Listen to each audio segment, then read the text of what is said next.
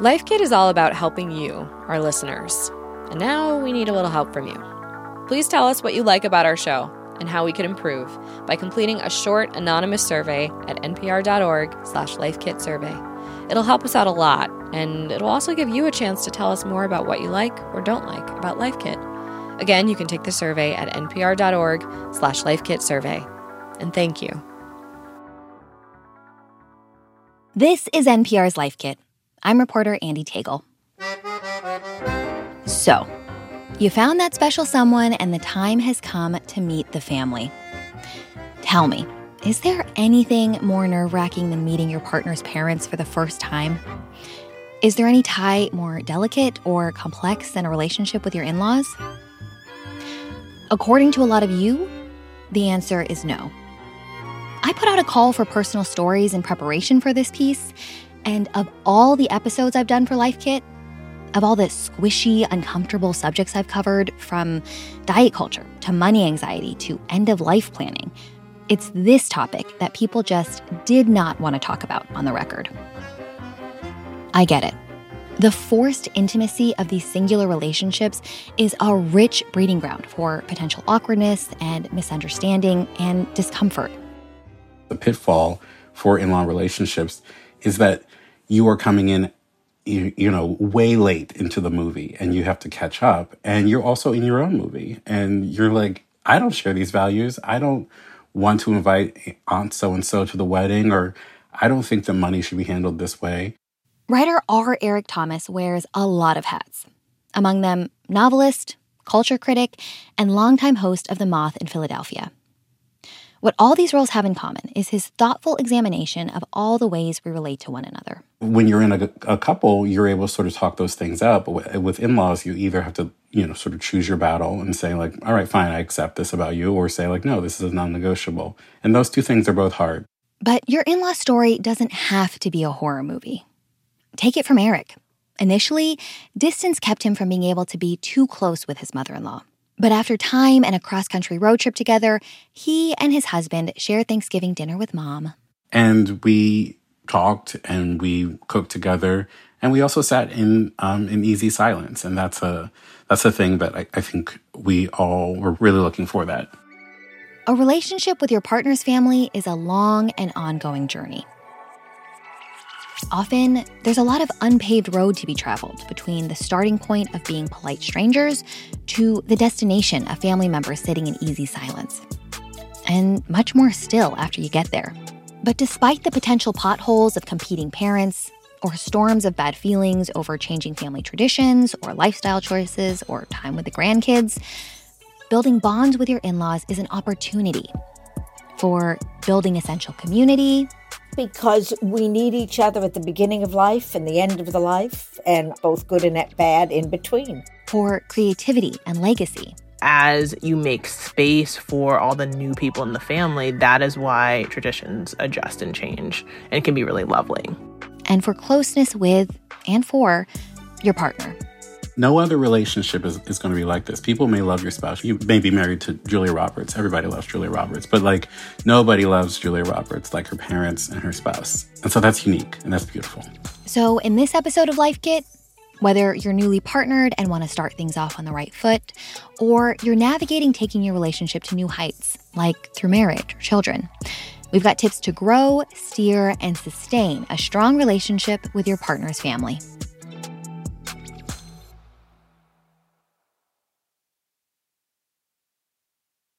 A quick note up front the tips we share in this episode assume a baseline of familiar relationships built on mutual trust and respect.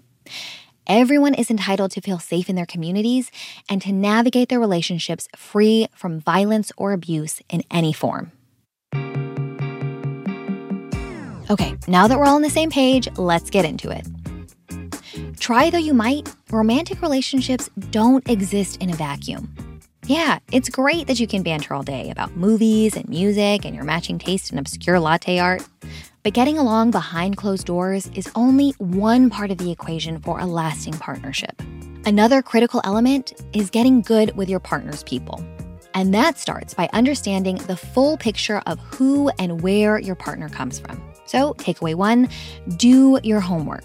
Collaborate with your partner to create a game plan for meeting the folks.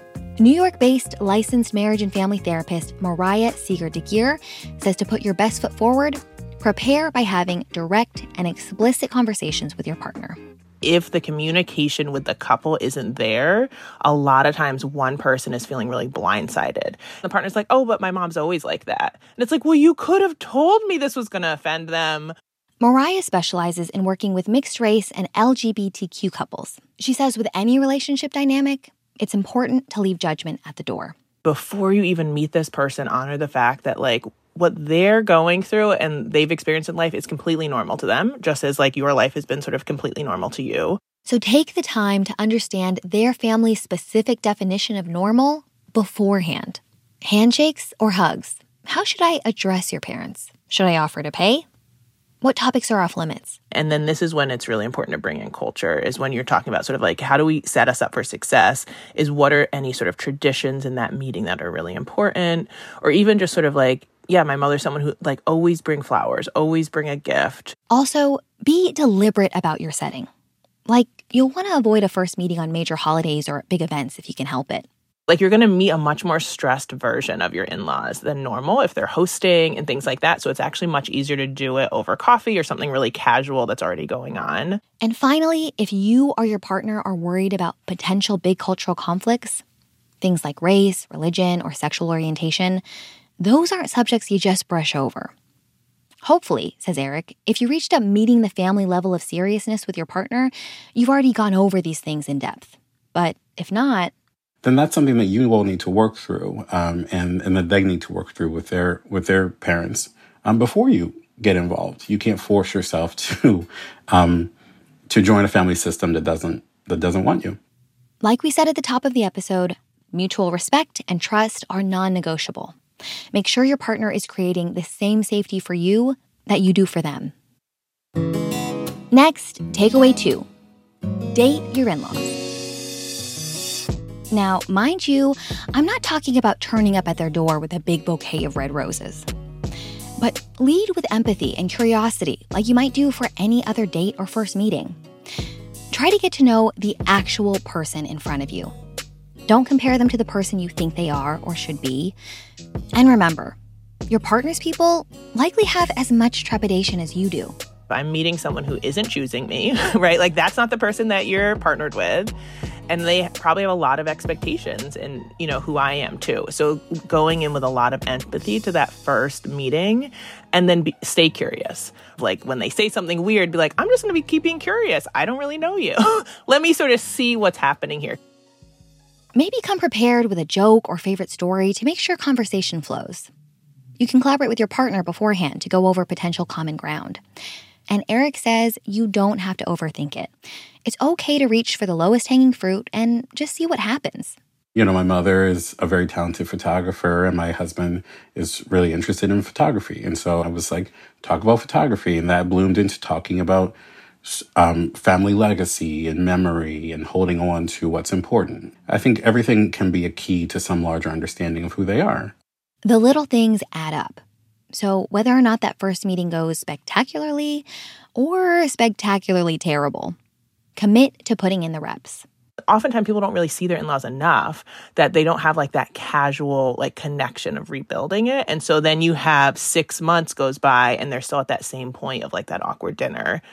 So it doesn't really evolve organically always. The more exposure you get, be it through friendly follow up texts or thank you cards or coffee time, the easier it might be to start to get comfortable with one another. You might even find, dare I say it, friendship. I think it's just a really fun treat. It doesn't always happen, you know, everyone's got their own lives. But the opportunity to sort of be friends with somebody who knows your partner super well, raised your partner, um, and you know is able to push all the buttons in your partner because they installed them. Um, that's that's a really interesting perspective. But it's not always going to be smooth sailing with your partner's parents or family. And that's okay. The push and pull of compromise is all part of being a family. And that's takeaway three learn when to bend and when to break. Your relationship means your rules. The joy of partnership is being able to build and create a life together. Where do we want to live? Who do we want to be? But this territory also comes with growing pains, especially during big life transitions. Oftentimes, you know, coming into a new family, we are people pleasing for the first couple years. then someone has kids, and all of a sudden they're like, well, I have all these boundaries and everything changed and now people are shocked and it's like this really painful experience and it's like but you have had these boundaries the whole time. You just weren't willing to hold them in place when it was just you right? So now when you have kids you're willing to hold them in place or now you just are completely burnt out from it right? Or something else happened in your life or you went to therapy and the therapist is like no you're going to need to hold a boundary. Your people love you and want the best for you but everyone has a different definition of what that best is and how that best should fit in with the rest of the family. So let's break down a few of those common in law tension points and what to do about them. First up, opinions. When you're sharing a life with someone, a lot of shoulds can get thrown your way. Fresh, not frozen. Left, not right. Maybe your partner's favorite aunt has very specific ideas about saving and investing. Or maybe dad in law won't stop pushing his Thanksgiving dessert menu. You have options. You can keep it super simple. I think it's re- important to remember people can give you advice and you can just say thank you. You can be open minded. Maybe we do want to consider adjusting or shifting or parenting wise. Like, you know, I never thought of this okay, I'm going to try it out. And it's okay to try it out and then say, hey, I tried it, I didn't like it. You know, and that can be really big to just honor the fact that, like, I did try something you said and I don't like it. Or you can choose to take one here and give one there. It doesn't have to be all or nothing. So you should tell your mother in law that, okay, I love that idea. I'm also going to bring this dessert. But let's acknowledge here none of this is easy to do. It can be really hard to find the strength to go against the grain of someone who's been the ultimate authority in your person's life, especially if they offer you something with good intentions. But living your life for the sake of someone else's approval, that's a lot harder. You know, as much as it's possible that in laws can be friends and can be, you know, really great additions to a family system, it's also sometimes useful to think these are just two strangers. And I don't owe these strangers more of myself just because we are in a, a family unit. So you do you, but where you can, be creative, collaborate, and always lead with kindness. If you don't agree, you can at least remember the thought behind the thing they're offering. For example, do you absolutely hate that lamp they bought you for Christmas last year? It doesn't cost you much to just put it out when mom visits. Then maybe you could suggest only homemade or experience based gifts this year. No matter your choice, you and your partner should be a united front. And let's note that might be harder for some than others. Mariah says bring some awareness and patience if your partner has trouble falling out of step with their family's every whim. You have to like bring them back to reality of like you're not actually married to your parent, right? Like it is time for you to like be in this role with me. Um, and I would like say something like that of like this role with me as my intimate partner, romantic partner. I don't need you to agree with me the whole time, but I need to know that like the place of belonging is here with me. A final note on opinions manage yours with care too. If you criticize your partner's family, Eric says proceed with extreme caution you're talking about somebody's parent, you know, and even if they are in agreement with you, they're like, yeah, oh my gosh, it's so annoying when my mother insists on doing X, Y, and Z. This isn't the, the space for you to venture spleen. This is a space for you to sort of say, this is where I'm coming from, and this is really frustrating to me, and it would be really helpful if I could get some some backup here. Next up, splitting time. Mariah says it's important to know your limits and be intentional about the time and traditions you choose to keep. Letting your guilt or obligation make decisions for you won't make anyone closer. So it's bringing in those moments throughout the year that, like, how do you actually enjoy connecting with them? Um, and to talk about that as a couple and move away from, you know, that perfect, there's eight holidays and we're going to just like split them down the middle. Um, and then be really clear with family. I think a lot of times, like, it really becomes a sore spot when someone's not there and they, people don't know why. And so to really explain, this is the choice that we made for this year. This is what we're going to try out. Every family has their own way of doing things. And changing things up can cause some hurt feelings. So be sure to be kind, but honest and firm about your reasoning. Only you can decide what your life looks like and how your time is spent. Now, moving on to the big show full on disagreements. Takeaway four learn how to fight fair. Listen, families argue.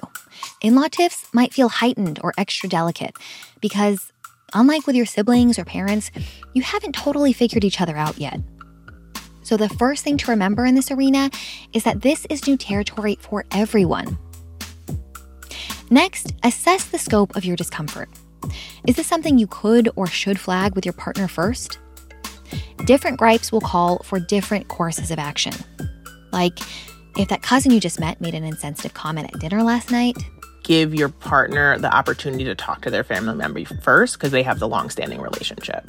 Now, if your mother in law keeps showing up to your house unexpectedly, asking for lunch and uninterrupted time with a grandkid, it might be time for you to stand your own ground. When you do, be kind and direct.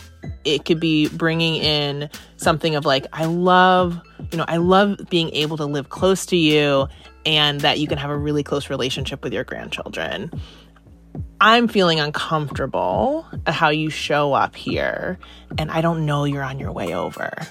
In the future, could you shoot me a quick text when it's like a quick stop by and just let me know that you're on your way over? And if you want to be understood, consider how your in laws communicate as well. If you have very different communication styles, which most people do with their in laws, then figure out what's in the middle. You know, maybe they're shouters and you are a uh, person who's going to sort of write a letter. What's in between those two poles? Strongly worded text message, perhaps. A yeah. strongly worded text message sounds fantastic. It sounds like a nightmare for me and my communication style, but you know, for, go for with whatever works for you. Yeah. Also, don't forget to check in with yourself. If your in laws have you on high alert and you always seem to be butting heads, it might be time to think about what part you might be playing. I mean, I think again, it goes back to empathy. It's sort of asking, like, why do they, why do they want this thing from me? Why are they behaving this way? And why am I behaving this way? You know, why is this not working? Why are we not getting along? If things are really fraught, consider enlisting the advice of an objective third party, like a friend or a therapist. Do what needs doing for yourself and your relationship. Maybe you could limit the length and the scope of your time together, for example. But remember, at the end of the day, you and your in laws are on the same very special team one that finds home in your partner. That's worth working for. As we change, as we grow, our partners are also growing and changing. And I think a strong relationship with their parents gives you the opportunity to say, like, hey, who's this person? Have you noticed this person? Um, isn't this fascinating? Isn't this wonderful? Isn't this strange? Should we be concerned? Um, and I can't stress how useful that is to have a, a system that you can rely on, both for little things. Can you babysit? And big things. Can you help me work through this crisis that we're having in our marriage, in my life? Our final takeaway is a dispatch from perhaps the world's friendliest mother in law. Takeaway five bring your most mature self to your in law relationships. Remember, it's all about perspective. I am staying with my son in law right now, and he helped me get set up. I love it. How's your relationship with him? Well, it's good enough that he loaned me his equipment, and he's been a real cheerleader about doing this. Ruth Nemzoff is an affiliated scholar at the Brandeis Women's Studies Research Center and author of the book Don't Roll Your Eyes Making In Laws into Family. She's also a mother in law four times over and a grandmother to 11 who makes the whole process sound so easy. But don't let that fool you. When it comes to creating a meaningful relationship with your partner's family, she wants you to know it's complex and it's hard and it's unrealistic to assume that just because we're related, which is always a question are we really related, um, that we would have a good relationship and that we all have to work at it. When families are joined by marriage or partnership, Ruth says it can be easy to play the compare and contrast game. You know, who's the winning in law? Which set of parents has a closer relationship to the kids? Who takes grandkids on more elaborate vacations? Which mom is more supportive of the relationship? She says the fix is to consciously show up as your most mature self and look for ways to cooperate instead of compete especially in emotionally charged situations like weddings or other big family events. You don't have to be everyone's best friend. We've all worked with people we don't like. And how do we do it? By focusing on the task at hand, by finding what's good in the person. You might not like them personally, but boy, can they keep the accounts well, and you can't keep the accounts. So it's it's that focus, it's that intention of trying to get along. It's a perspective shift and an active choice for everyone, says Ruth. Like when it comes to splitting the holidays. She could choose to be upset about the fact that her kids and grandkids aren't with her for every gathering. Instead, I think about how lucky I am to have them when they are with me. Um, I also think, you know, I really brought up my children to share, and now I've got to listen to my own instruction and I have to share. Life is imperfect, she says. So embrace the imperfections and be flexible with your family. Be generous in what you accept for an apology. So you might not ever hear the words, I'm sorry. But what you might find is the person stopped their behavior that, that was so annoying to you, or um, sort of walks away and just doesn't do it again. And, you know, that's a kind of apology too. Instead of looking for the ways your family in law takes away from your time or relationships, consider seeking out the things they add to your life. Every family member has something different to contribute. For example, I'm not very patient with babies. I don't enjoy rocking them. And I have these wonderful in laws. Three of them are really baby whisperers. and, and that's fantastic. When we were taping an interview for this story, I happened to be staying with my in laws. I'm reminded now of how my father in law, Vincent, watched the World Cup on mute for the sake of my recording and how Susie, my mother in law, offered to get me a Diet Coke, my favorite. So I'd have energy for my interview. Just small, simple gestures of care and concern, but things that add up and make a big impact. After I was done with work, we sat in the living room and watched the game and shared some lovely, comfortable silence. It felt like home. I hope this episode can help you find some of that in your neck of the woods.